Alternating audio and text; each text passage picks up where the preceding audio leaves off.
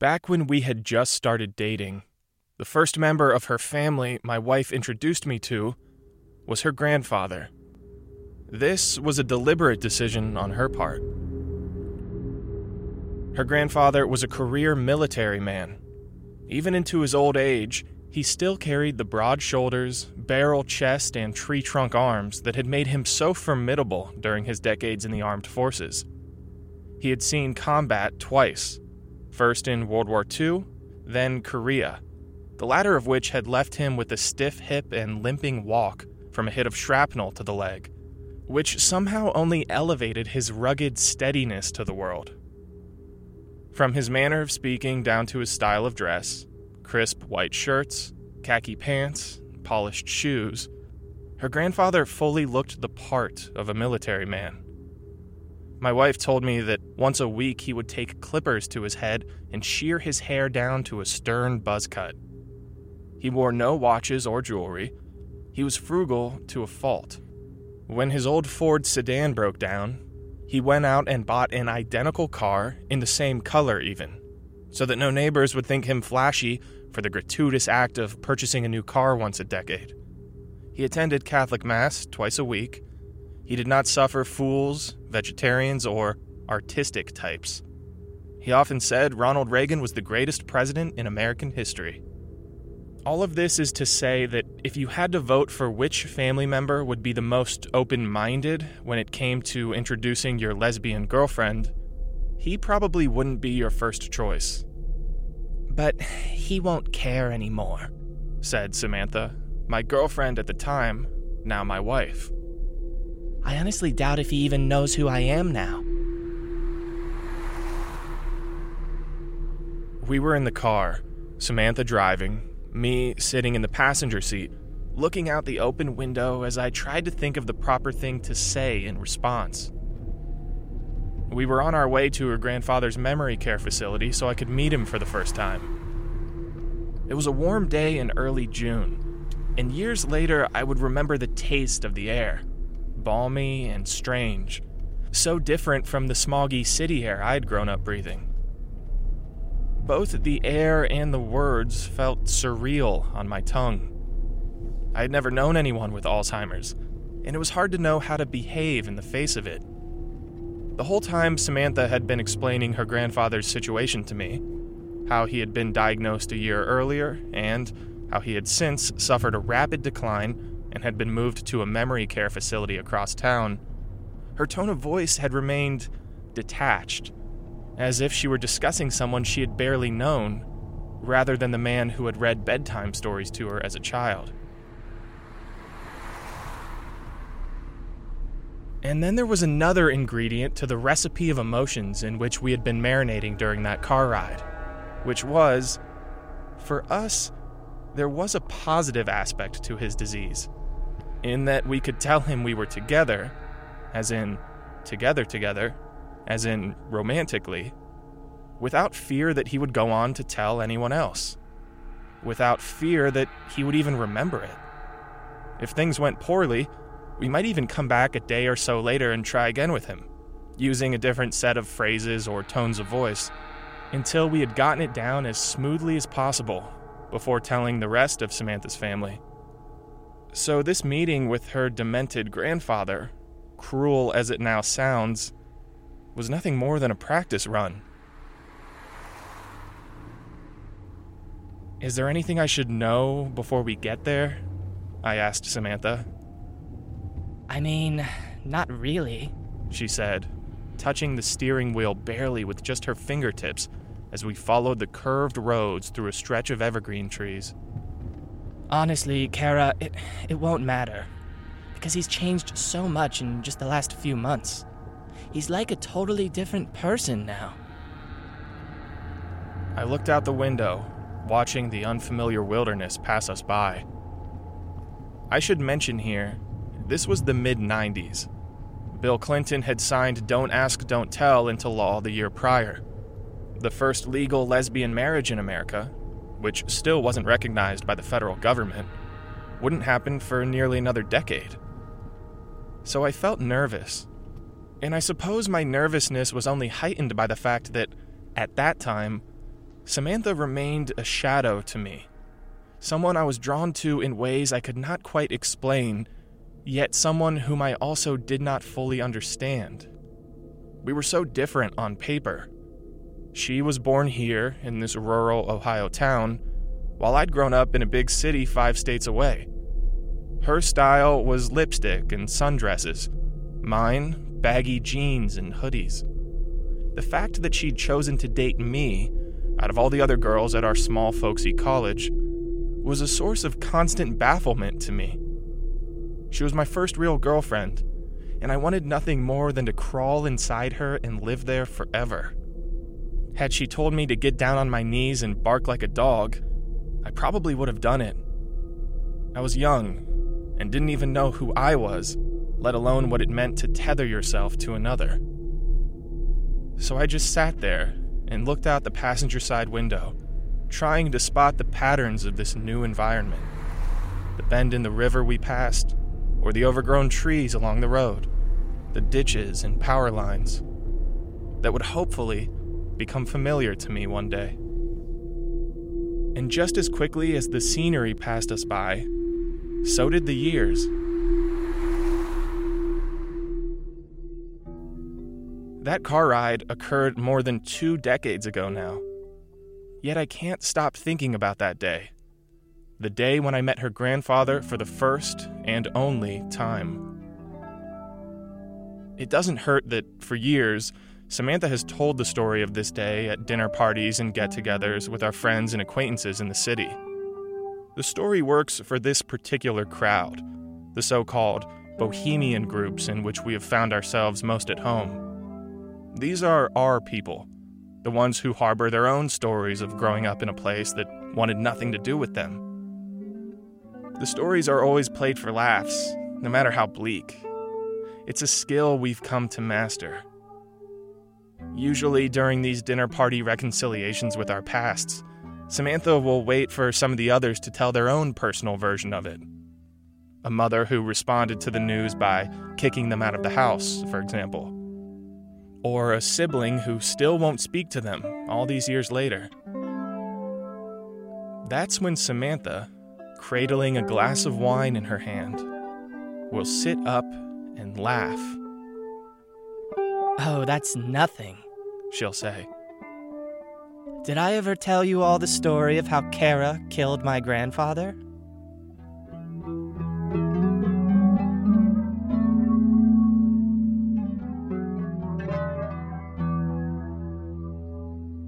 Her grandfather's memory care facility was a plain one story brick building with squat trees planted around the parking lot. When we arrived, we pulled into a spot in the back and sat still for a minute or so. You ready? Samantha finally asked. I nodded, even though I could feel my heart beating through my fingertips. We got out of the car and walked across the parking lot. At the entrance of the facility, we were met by two old women sitting on a bench, a dog curled up on a mat at their feet. Hi there, I said to them, holding up a hand. The dog lifted its head. The women didn't seem to notice us at all. They were looking off at the road. Not just looking, their heads turned slowly in unison from one end of the road to the other, as if watching traffic go by. But the road was empty.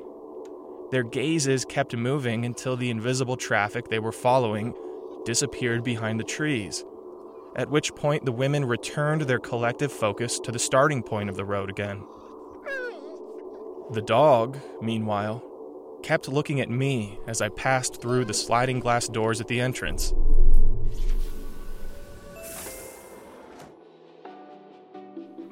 We found ourselves in a waiting room area where a woman with red hair sat behind a front desk.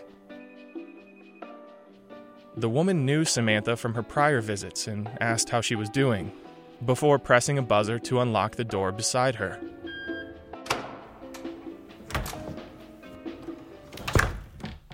Through this door, we entered an identical room where another woman with red hair sat waiting behind an identical desk. For a moment, my mind suffered a hiccup of sorts, an immediate deja vu from one second to the next, as if we were repeating the exact same moment from which we had just emerged. But I realized this must have just been how the building had been arranged for security reasons. The two rooms serving as a double layer of protection for a group of confused men and women prone to wandering off. The fact that the second woman looked the same as the first was simply a coincidence. The second woman smiled at us, her eyelashes glossy and curled. Then she buzzed us through, and we entered the facility proper.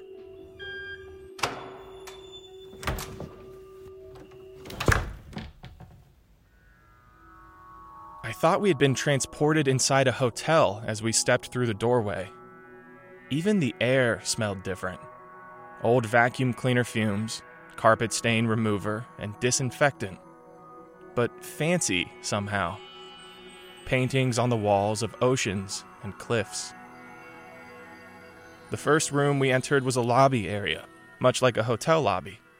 Soft, old timey music floated from a radio in the corner, and old bodies had been arranged in armchairs and rocking chairs around the room. These were some of the residents, elderly men and women. Some showed their conditions plainly, with mouths agape and heads slumped forward. Others looked around the room randomly, as if following the flight patterns of angels.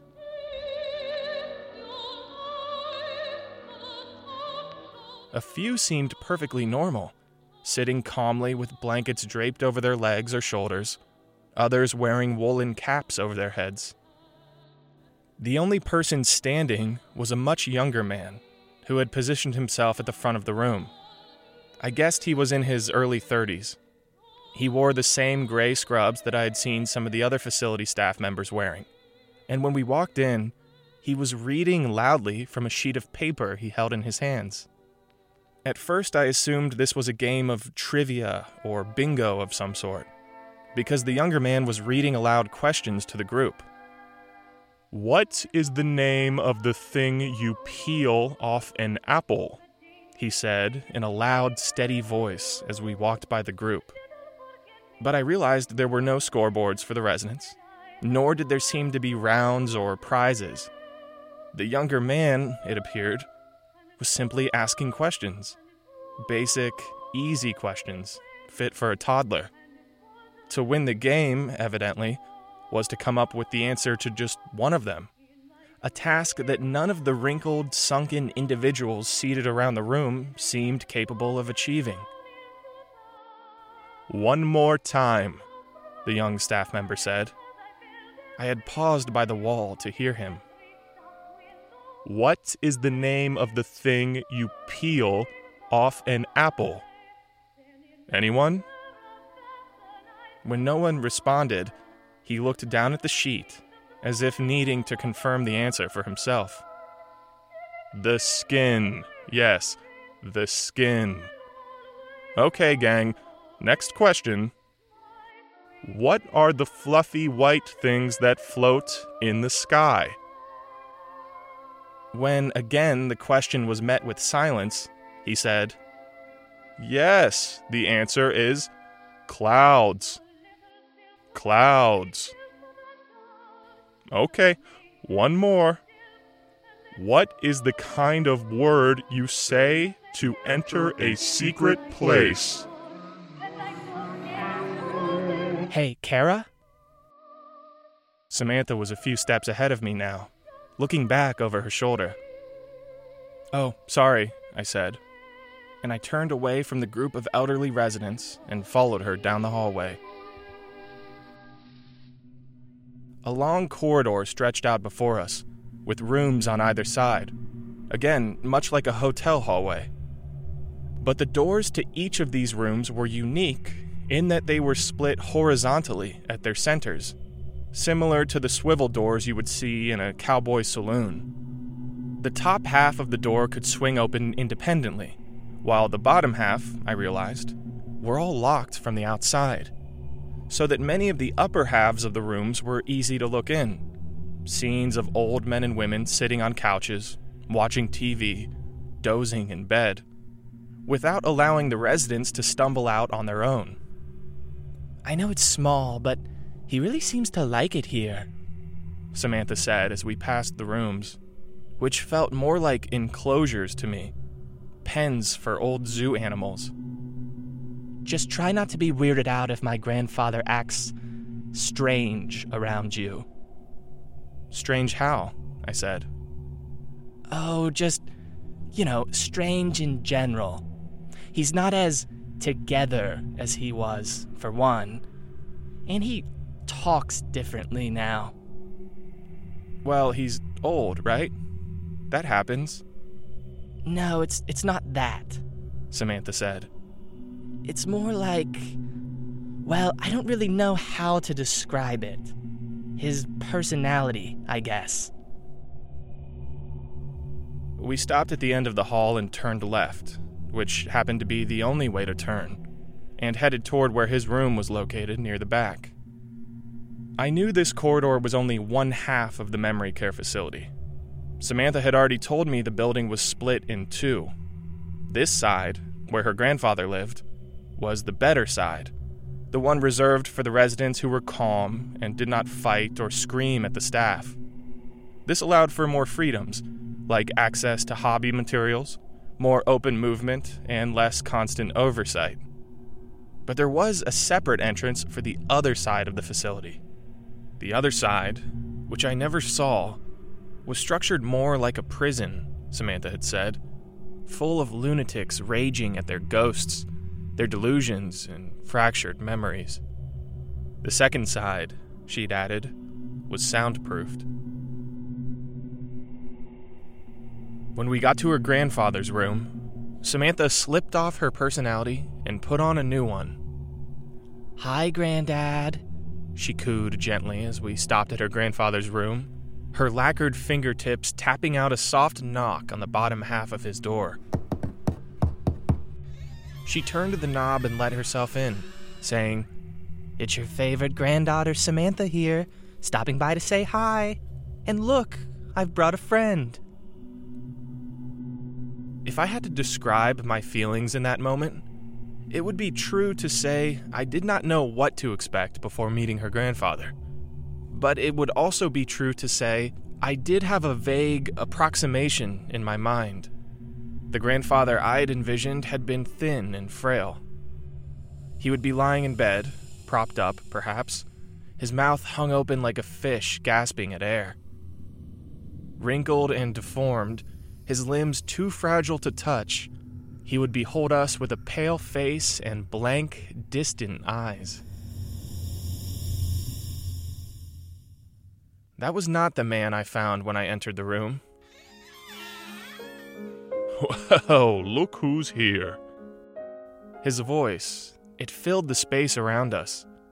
He was not wearing a thin hospital gown, as I had expected, nor the stiff khaki pants and starched button up shirt of the military man Samantha had described to me on the car ride here.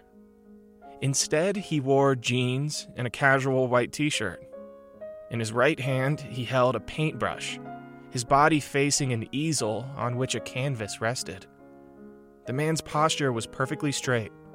His shoulders appeared broad and muscular. His hair was gray but thick and long, falling nearly down to his shoulders, gleaming with the radiance of an aged movie star. Gently, he set down the paintbrush on an artist's palette beside him and turned his body to face us. Only then did I notice he was wearing sandals. Granddad? said Samantha. I'd, um, I'd like to introduce you to someone. This is my very close friend here, Kara. Her grandfather brushed his hands on his jeans before reaching out to introduce himself. I am Robert Stevens. It is a pleasure and delight to meet you, Kara. I took his hand, feeling his soft grip as he made eye contact with me. At this point in my life, I'd met a handful of very elderly people, some of whom seemed to have been squinting through a cloud of hazy decades as they looked at me. but not this man. If our era is defined by how easily we fit into a particular moment, then this was a thoroughly modern man. He could have been in magazines. Had you told me this was a person deep in the dim, murky throes of memory loss, I would not have believed you. My, you are quite beautiful, young lady, he said. I hope you don't mind me saying so. I'll admit it. When his hand slid out from mine, I blushed. No, that's uh, very nice of you to say, I mumbled. Truly a sight for sore eyes, especially here in this den of geezers like me. And he laughed, standing up effortlessly from his stool with the agility of a man half his age. Well, come in, come in. Rest your weary legs, you two. And for what do I owe the privilege of this visitation? Samantha took a seat on a small couch by the wall, and when I did the same, stepping around the easel and the stool, I saw what her grandfather had been painting. On the canvas was a cresting wave of calligraphy. The words, We were buried therefore with him, painted in beautiful strokes of black ink. The words were elegantly scripted, as perfect as any typography I'd ever seen. All over the walls of his room, I only then noticed, were other canvases with similarly graceful brushstrokes. I had ignored them as merely decorations when we'd first entered the room, but now I realized they were all from his hand. Some of the calligraphy I recognized as Bible verses, others were names Bethany, Luke, Melinda, Sebastian. Each name written in such a way that it appeared more portrait than word. Although I'm aware how little sense this makes. Yet believe me when I say this is how I saw it. Then, one of the canvases showed only a minimalistic drawing of a bird, its wings opening, soaring with an invisible wind. The rest of the space was basic, from what I remember now. Off in the corner was a desk and a chair, a small TV on a stand, a dresser, and a mirror. Then two doorways, one leading into a bedroom, the other leading into a bathroom. A comb was resting beside the sink in that bathroom, a detail that stands out in my memory, though I can't think of any reason why it should. The whole arrangement was so small, so lonely, I would later think, for a man who would loom so large in my memory all these years later. Can I get you two anything to drink? Coffee? Water, perhaps? Samantha's grandfather asked, draping one leg over the other as he settled back in the armchair. He sat there like an observant professor, or, I thought, like a relaxed talk show host. I apologize that I'm fresh out of Dom Perignon champagne, but I hear the tap water here is a fair substitute. Samantha said, No, we're fine, Granddad. Then she placed her hand over mine. Actually, the reason I stopped by is I wanted to introduce you to Kara here. Well, I'm glad you did. She seems swell as a summer afternoon spent on the porch during a rainstorm. She is, Granddad. Really swell. In in fact, she's my girlfriend. He nodded, his face calm. The words moved through him like air. A friend is always good to have, he said. If either of them falls down, one can help the other. But pity anyone who falls and has no one to help them up. Well, yes, but Granddad? Now Samantha took her other hand and placed it over mine, squeezing in a way that felt, even then, practiced or learned somehow, as if she'd seen it in a movie. Or perhaps it was the particular angle of her posture, the strangely adult tone to her voice, or the way she leaned forward and pulled me toward her on the couch, just enough to make me shift my body to face a direction I wasn't facing. I mean, she's my girlfriend, girlfriend. Romantically, Samantha said. We're dating, Granddad. And we love each other. I watched her grandfather's face, feeling my throat tighten at the same time. We had never said we loved each other before. Of course, if she would have said it, I would have said it back, and I thought I did feel a flood of warmth in that moment. It was only later I realized how disorienting it was to hear those words for the first time spoken in front of me, but not to me. We love each other, Granddad, she repeated. We love each other very much.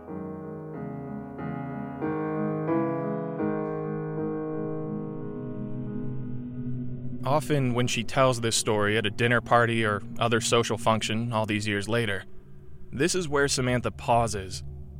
She'll take great care to describe the ensuing scene in her grandfather's room. You should have seen the look on my grandfather's face, she'll say. Imagine a 75 year old devout Catholic Republican hearing that. It was like telling him I was a salamander or a raccoon. His brain, God bless him, just could not compute.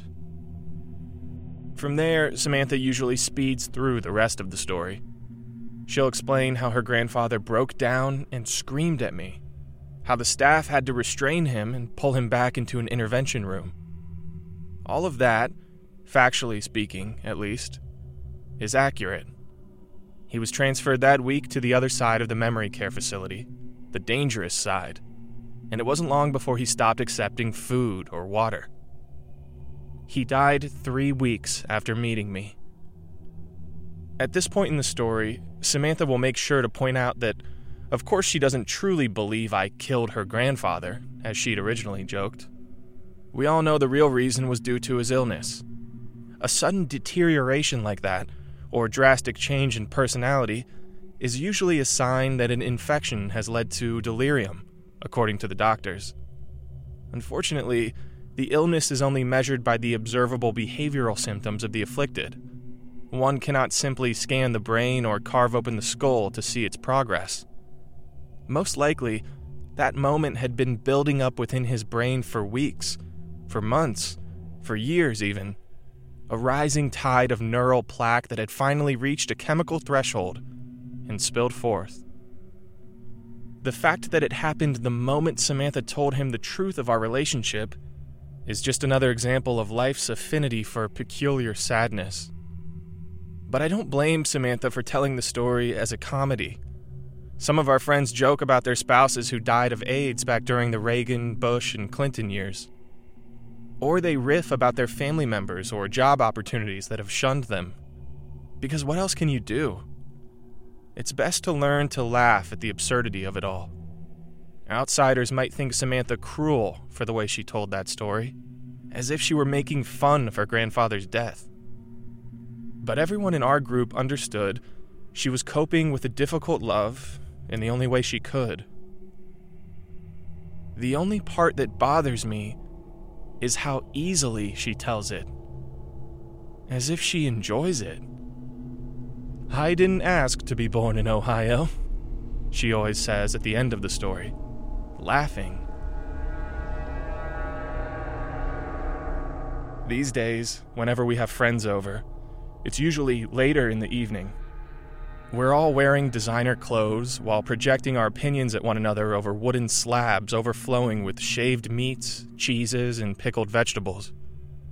The windows of our 12th floor apartment overlook the blurry lights of the nighttime city rippling in all its currents and bisecting arteries. It's funny, because I remember how anxious and shaky Samantha was when we'd first moved to the city together in our early 20s. It's so loud, she kept saying on our first night. I can't think. I miss trees and silence. Now she sits by the framed window in her armchair so effortlessly, swirling her glass of 20 year old red wine so calmly, wearing her past like a fashionable outfit, light as silk. But that's all behind us, she says. Anywho, shall we tempt fate and open another bottle of Cabernet? I can't explain to her how heavy I feel all the time. So, whenever she tells that story about the day I met her grandfather, I don't say anything. I sit there like a stone at the bottom of a pond. All these years, I've never once corrected her. I've never said, That's not how it happened, Samantha. You didn't see him. You left the room. I was alone with him. You didn't see what happened at all.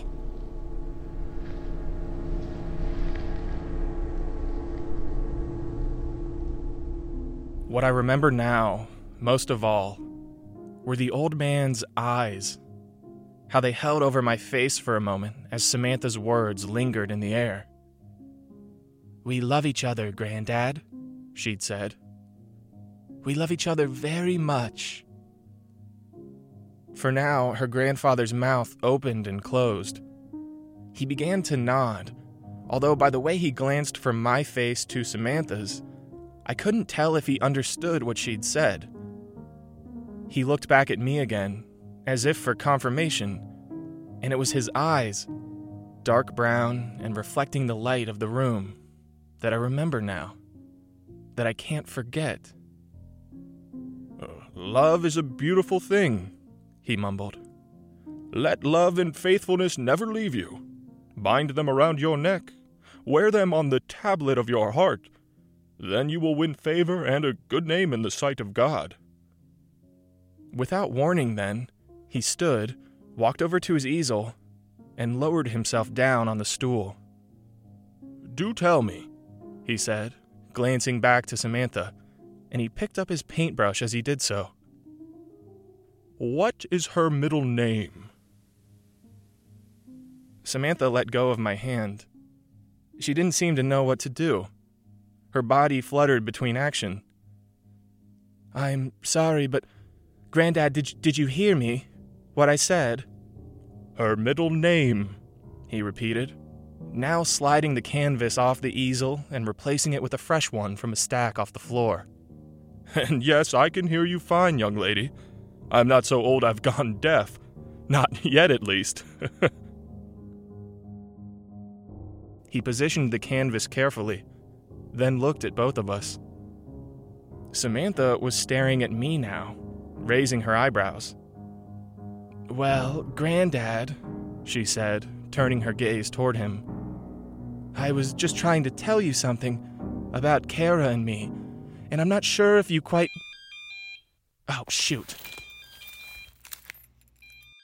Her words were interrupted by the alarm of her beeper, which she unclipped from her belt and then glanced down at the screen. My mom, she said to me, holding it up so I could see the words glowing on the small screen. It's a 911 emergency, so you mind holding the fort for a second while I find a payphone? Everything okay? Yeah, she's a drama queen, so I'm sure it's nothing. Samantha was already standing, heading toward the door. Just ask him about his paintings and stuff. I'll be back in a second. Then it was just the two of us, our eyes looking into one another's. You can tell me, you know, he said. It's okay, my dear. I'm here to listen. I was sitting on the couch, the old man on the stool a few feet across the carpet from me. Sorry, I. I don't know what you want, I said. Now he leaned close to me, then whispered, I'll keep it a secret. I won't tell a soul. And he angled his paintbrush over the blank canvas. Your middle name. You can trust me with it. I sat back, my body relaxing. I could feel words spilling out of my mouth now. Yeah, um, sure. Yes, it's uh uh uh. Make sure you mean it first. He waved his paintbrush over my face. Don't just throw it around, young lady. Throw what around? I said. My middle name? Exactly. And now he tapped the end of his brush on his head, his long gray hair cascading around his smiling cheeks. Consider, for a moment, how many people in the world know it. Your middle name, that is. A handful? More? Less?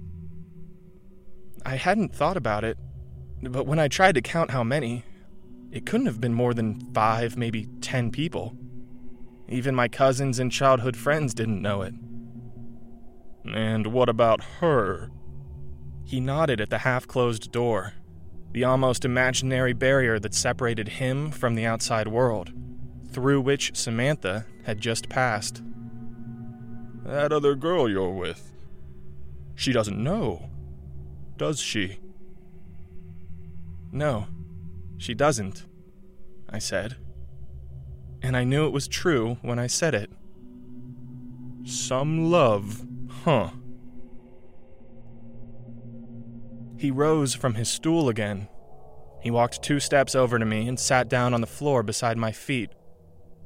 He moved so smoothly, I thought he could have been my own age. What had happened to the wartime shrapnel in his hip Samantha had told me about, which had caused him to limp? It was as if he'd dissolved it with his mind, by simply ignoring that version of himself. Now he looked up at me the way I imagine a boy looks up at the girl he loves. Let's trade, young lady. Our middle names. I'll tell you mine, if you tell me yours. In the years that have gone by since this moment, I've spent many nights researching the characteristics of individuals suffering from dementia, Alzheimer's, or other related diseases, especially in men, and especially when it comes to the language and motor abilities of those afflicted. Nowhere do any of the symptoms match the man I spoke with that day. The clarity of his brown eyes, holding over mine, as he reached up to touch my hand only if you're comfortable, he whispered in my ear. Lily, I said. He breathed back at me. That is lovely. Lily. May I paint it? Yes, I said. Why, though? I've thought about that for years, haven't I? But in that moment, I would have told him anything. He rose, walked back to his easel, picked up his paintbrush. His eyes squinted as he dipped his brush in ink. Then the old man began touching it in swirls all over the canvas without a thought seeming to pass through his head, as natural as a tree swaying in the breeze. When he was finished, he showed me, and I laughed. What? he said. Too literal, perhaps? No, no. And as I took the canvas in my hands, I looked at the black brushstrokes of the petals blooming over white, the stem stretching, the roots relaxing, or so it appeared. I couldn't have told someone then what differentiated a lily from other flowers, but I was sure this was right. He'd written lily at the bottom of the flower and I don't know why, but I started crying. It's beautiful, I told him, in between laughs and choked back sobs. Well, thank you, my dear. But what about you? You said we'd trade. I tell you mine, you tell me yours. Ah, that is so. Well, I am a man of my word. So? Francis, he said. I nodded at him, wiping the remnants of tears from my eyes. Francis. Okay then. Could you paint that for me too? Samantha's grandfather's name was Robert. He had told me when introducing himself when we'd first entered his room not more than a half hour earlier. And I would hear it later from the doctors who told Samantha's family about his rapidly plummeting condition. During his Catholic funeral mass a few weeks later, which I attended with Samantha as a friend, he was eulogized as the late United States Marine Corps Lieutenant Colonel Robert Stevens. But from this moment on, when we were alone in that room together, I only remember him as Francis. but Francis? Why, that's an ugly name, he said, leaning back on his stool, grinning at me. Not fit for the company of a beautiful lily.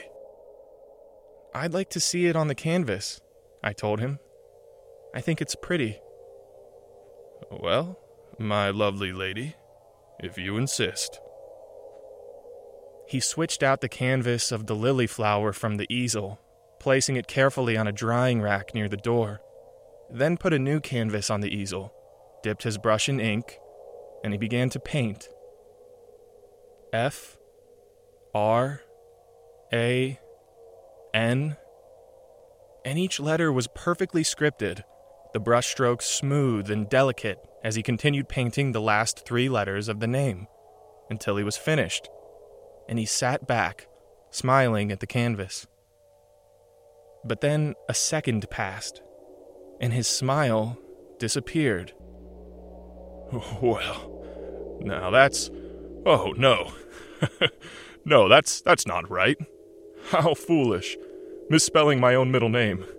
What an embarrassment. Laughing as he switched out the canvas with a fresh one, he said, Francis, I meant to write. Francis. At my age, sweetheart, you find your hand and your noggin can get a bit shaky. He settled the new canvas on the easel, his hands steady. Now then. And his brush moved smoothly over the empty canvas, the letters appearing as if in air as he painted F R A N. Painting those first four letters of the word, and then the last three letters, until he had finished with a smooth flourish of his brush. And there you have it, young lady. Francis. My very own. No, but that that's not. That's not right. He looked at the canvas. He sat there and looked at it. It was the same word he had written before, this time the strokes thicker and more elegant, even more beautiful. The most perfect and artfully painted word I had ever seen from a human hand. But still, the same word. The same word. It's okay, I told him. We don't have to. No, no, no, no, no. I- I'll get it right. I believe that's, that's what's called a senior moment, is it not? Just a. Just a. Well. third time's the charm. This time he threw the spent canvas across the room with a force that shocked me. Then he thrust the fresh canvas in place before him so hard I thought the easel's flimsy wooden legs would topple. He stretched out his own legs wide and exhaled deeply out his nose, grunting. He waited a moment, dipping his brush in ink, gazing at the blank white space as if considering his own distorted reflection. Only then did he begin to paint. F. He was slow, the brush licking the white space with its black tongue. R. His shoulders were shaking, but his hand steady. A. His mouth hanging open, sweat dripping down his face. N. I told you, it was his eyes, I remember. It was the way they squinted at first, then opened wide as his brush formed the next letter, the fifth letter. Then the sixth letter. And then the seventh, final letter. Until he was done. The word was painted. His eyes were fixed and unblinking, looking at the canvas before him. And I've spent years wondering what he must have seen on that blank white space around his brushstrokes. Why his mouth opened so wide why his entire body began shaking the way it did. It was as if he were looking through a doorway, seeing something on the other side, something that had been waiting for him all along. The paintbrush slipped from his hand. It rolled off his thighs, staining his jeans, and landed on the carpet at his feet.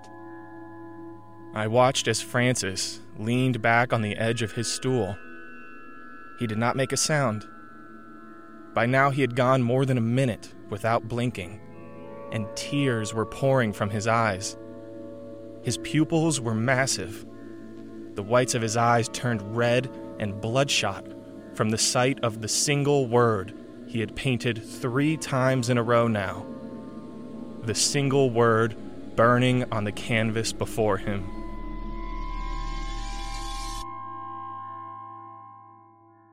Frantic. Then he turned around, looked me in the eyes, and screamed. Way the 37, uh,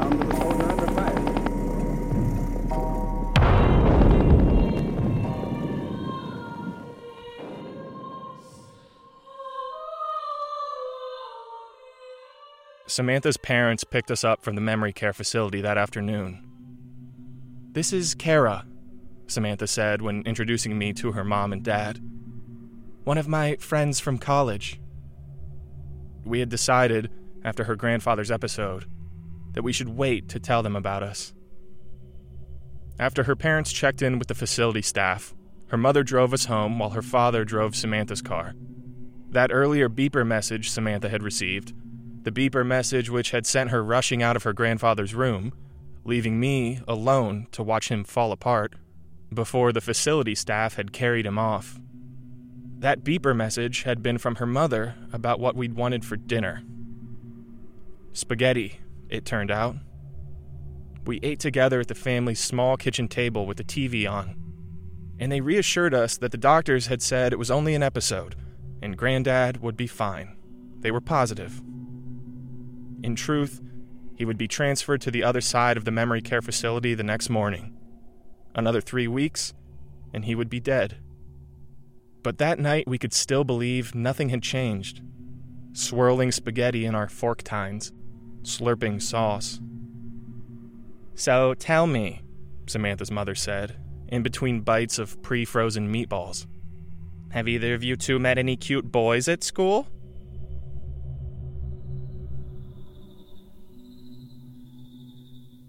We slept in the basement on the pull out couch that night. I doubted her parents would have been okay with that had they known about us. The basement smelled like dust and old air freshener, air Samantha had breathed her whole life. But it felt heavy and thick around my body. I couldn't sleep. As Samantha slept beside me, I tried to lie still, the metal pull out mattress squeaking every time I moved. The stiff cushions in the arms of the couch held us on either side. Sometime in the middle of the night, I must have fallen asleep because I had a dream in which everything no longer fit together. It was a dream of shapes and gaps, volume and space. Only all the angles were just barely out of reach to touch and form a whole, as if a word or gesture could snap them into place. A password I knew, but had forgotten. And I tried and tried to shape my paralyzed mouth to form the right word. I tried to grunt out the air that would make the word into sound. I kept trying until I awoke letting out a dumb shout as I sat up on the brittle metal spine of the pull out mattress, choking on the dusty air. The basement was dark, only a soft beam of moonlight cutting through the tiny ground level window at the ceiling. Distantly, I could hear crickets outside, a noise as strange as angels singing to me. Samantha sighed in her sleep beside me, shifting her body under the thin summer sheet. I looked down at her face. Her hair fell over her cheek, and I moved it aside, revealing her soft cheekbones. Do you really love me? I whispered. Her arms were curled up, her body pressed against me. Then my heart was pounding in my chest from one second to the next, and I felt the sudden urge to wake her up, to not be alone down here.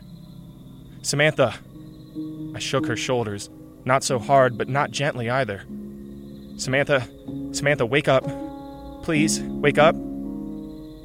My fingers pressed into her skin as I pulled her toward me. All she did was mumble, Huh? Her voice came from the bottom of her throat. Her eyes stayed closed as I lifted her head an inch off the pillow. And I said to her, What's my middle name? Do you know? Do you know? Do you know me? Do you know who I am? But when I let go of her shoulders, she rolled over on the mattress, turning away from me. And she was already fully asleep again, breathing softly against the couch cushions.